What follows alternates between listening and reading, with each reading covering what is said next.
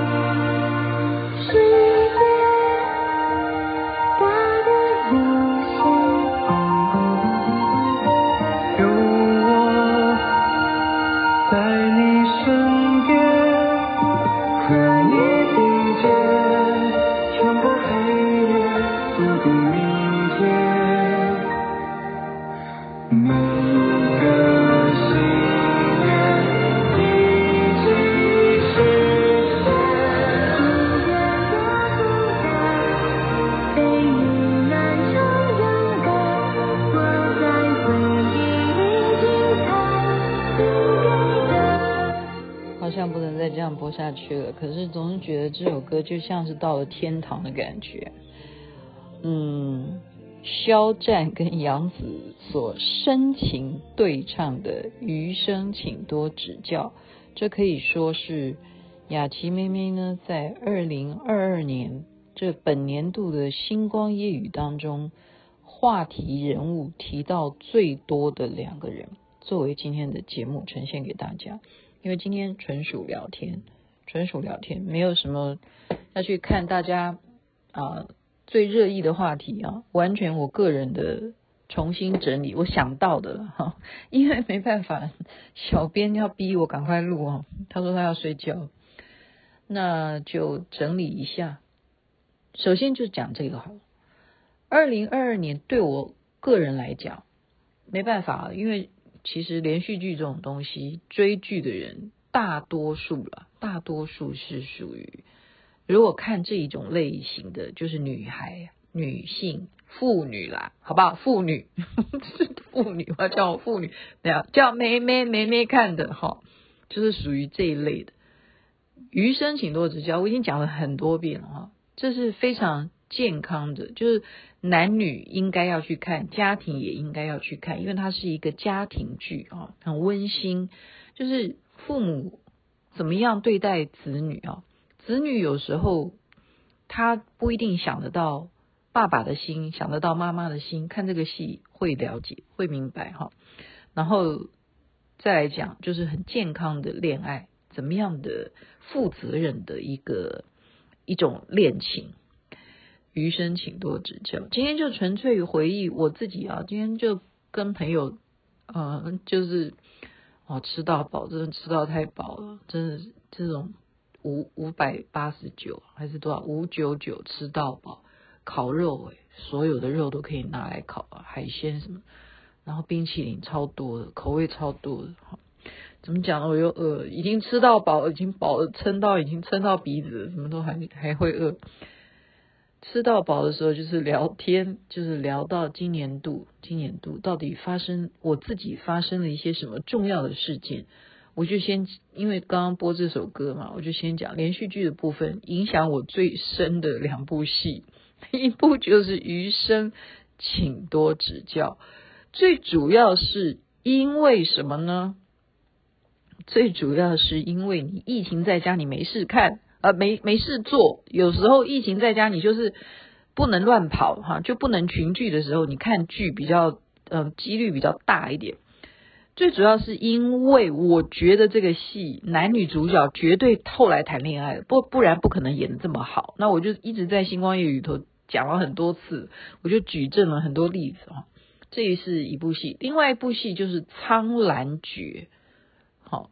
我昨天就应该要播《苍兰诀》的主题曲，但是因为没办法，就是王鹤棣在我心目中他的分量呢，虽然我就看着他会笑哈，可是因为他唱歌没有肖战好听，所以毕竟《苍兰诀》的主题曲都不是王鹤棣演唱的，所以我也不是，诶，虞书欣有唱吗？虞书欣好像有唱，但是我就不会想要好认为说。王鹤棣，我就我不是昨天讲嘛，我很护短嘛，他不会唱歌没有关系，他长得帅就就又演得好就就好了，我看到他心情就好。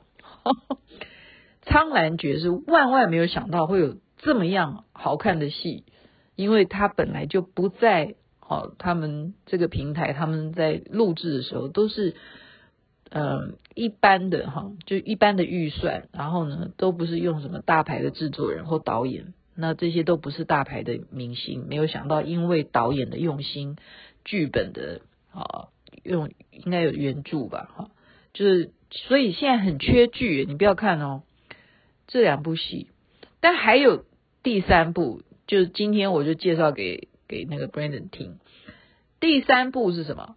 一定要赶快去追，叫做《财阀家的小儿子》，就刚下档啊，才几天下档，就完完全演完了十四集而已。这一定要看，这一定要看，这个让我更能够贴切的去了解，它等于像后宫，你知道吗？我昨天不是讲《后宫甄嬛传》吗？财阀家的小儿子呢，他等于像演后宫，因为财阀其实就是像一个皇宫一样，里头的老板就有如皇帝。然后他下面又有什么干部？然后到时候遗产要给谁？所以谁是太子？那同样的意思啊，同样的意思，就继承人是谁？这个一定要看，因为最主要是他结合当时的一些时事，是真有其事。就例如说选举，这些企业家要不要给现金啊？就是你你要巴结哪一个人会当上啊？谁会当上哦？这是他那个剧这样演的啦，哈，那其实哪一个国家不是这样子？所以一定要看，这个是属于帮助你在知识上面有增长，那是有帮助的哈，不是说你看宋仲基帅哥而已，哈，真太不过还是太帅了。然后这是讲连续剧，前面讲连续剧，再来呢，因为接触了痞客邦，哈，接触了痞客邦呢。所以在今年年初的时候，我接触痞客邦之后，要去学习怎么样这些平台的流量是怎么一回事。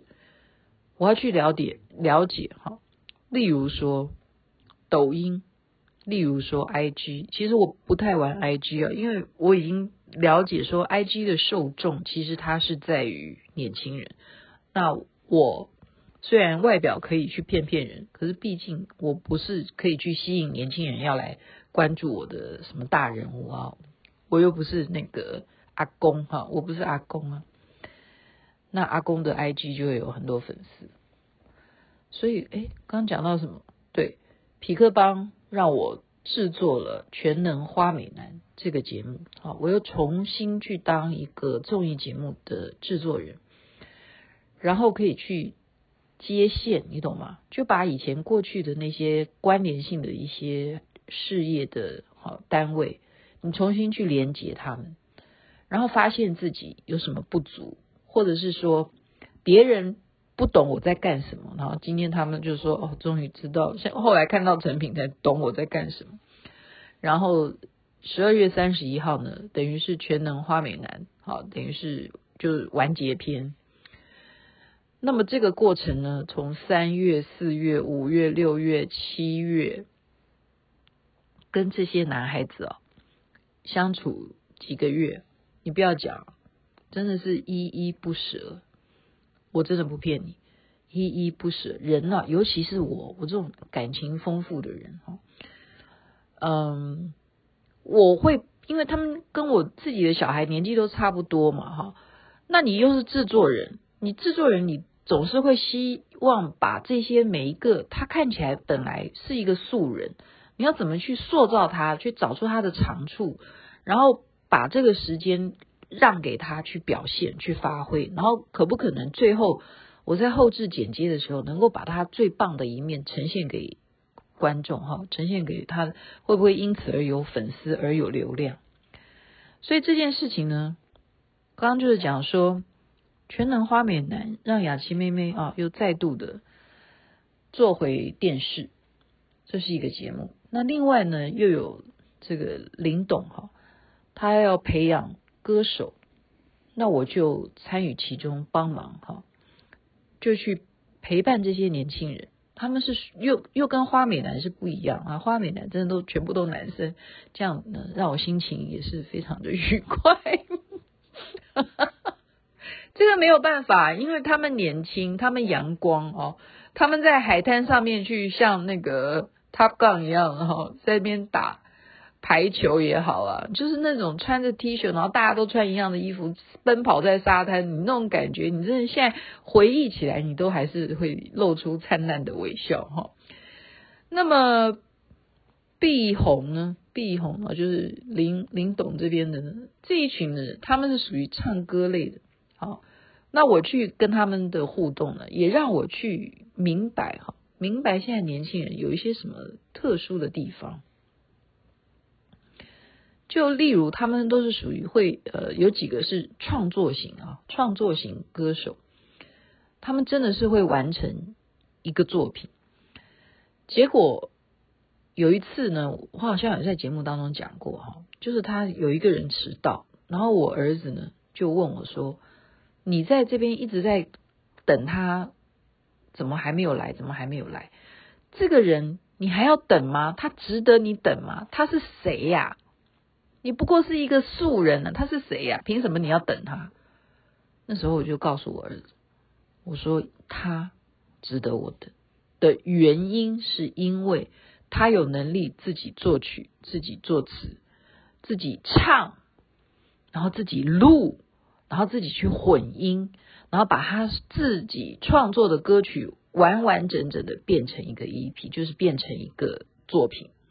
一个人就可以完成所有的事情，他就是凭他这么年轻有这样子的本事，那我这个制作人就因为他有这个条件，他迟到我等他，所以我现在就是也是一个机会教育，我就是反问我儿子说：你今天有什么能力说？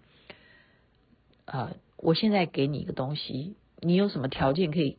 应该讲说筹码，你有什么筹码可以跟人家谈？OK。所以这就是现在普遍年轻人的问题。今天你要当四个月的兵，还是当一年的兵？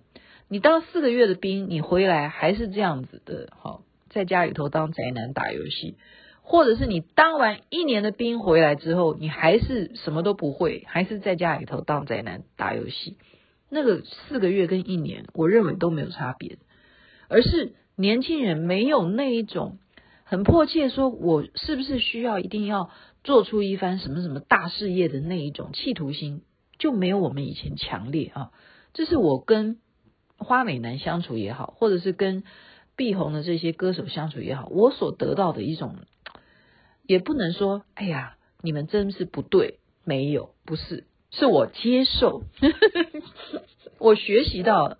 我们很多事情我们不能批评，我们不能永远站在一个 judge 的那种角度去。啊，我给你打几分，你你就是在我眼中你就是不可以的，因为时代它就是年轻人的天下呀，他们以后要帮你做事的，他们就是这个调调啊，我再一次强调，他们就是这个调调，所以你去看那些抖音啊，我自己就是因为匹克邦的关系，他们是一个部落客的平台，OK，那你了解了部落客的平台，然后我我会了，可是从此我就没有再去发表我部落客的文章啊，其实你应该要多写。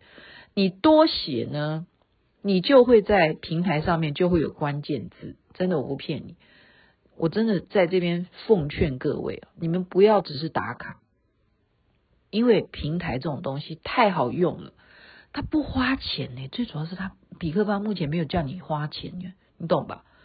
你今天去吃，就像我今天吃到饱，哇，吃到撑到不行。如果你好好的回家写一篇文章。而且我们是用繁体字，对不对？那繁体字是多么优美的中文字，你把它写出来，形容这一个肉好吃。我跟大家推荐今天的 brownie 真的是太棒，又不是太甜，然后我可以吃三个、十个都没问题。真的，我之前吃了好多，我冰淇淋也吃好多。就是你把它全部写成文字，key in 好，你这样子变成一个文字档，再配合照片，你变成布洛克，你在匹克邦，你就会被流量。下次人家就说哪一家的吃到饱的肉最好吃，他就会点到徐雅琪，就是这样。那点到你有人家说我又不要出名。好啊，那你不要出名。那如果说你是做事业的呢？就例如说这家店，他如果被徐雅琪这样子去形容，这家店会不会感谢我？然后我下次去这家店的时候，我就说：哎，你看我有帮你写这一篇文章，然后有多少人揽阅，那都可以看得出数量嘛。然后他是不是可以跟他谈谈条件？筹码就来了，你要不要打折或者怎么样？哦，然后你就以后你就变成可以，也可以变成一个美食专家。对不对？你到处吃啊，你就到处写啊，就是你可以给你人生去创造很多的机会。现在就是要利用网络，你不要再说拒绝这件事情。当然了，雅琪妹妹为什么不再经营的原因，很多人都知道，说我是因为眼睛要保护我的眼睛哈，眼睛是一个人很重要的，就是灵魂之窗嘛。你没有眼睛的话，看不见的话哈，那不是开玩笑，这绝对不是开玩笑。所以今年下来。我做了节目，我的人生又到了另外一个阶段。那最后要讲的就是念书啊，现在讲的已经超过十五分，可以交代念书这件事情。我也万万没有想到，我人生还可以重新再当回学生，明天继续上课这样子。所以今天呢，就是分享二零二二年对于徐雅琪来讲是一个成长之年，而且还认识了更多更多的好朋友，还有更多的年轻人。在这边真的感谢老天，感谢佛菩萨，祝福大家。我们倒数计时了，很快的就要迈向二零二三年，希望人人身体健康，事业发达，心想事成。这边晚安，那边早安，太阳早就出来了。谢谢你们的指教，星光夜雨，感谢您的收听。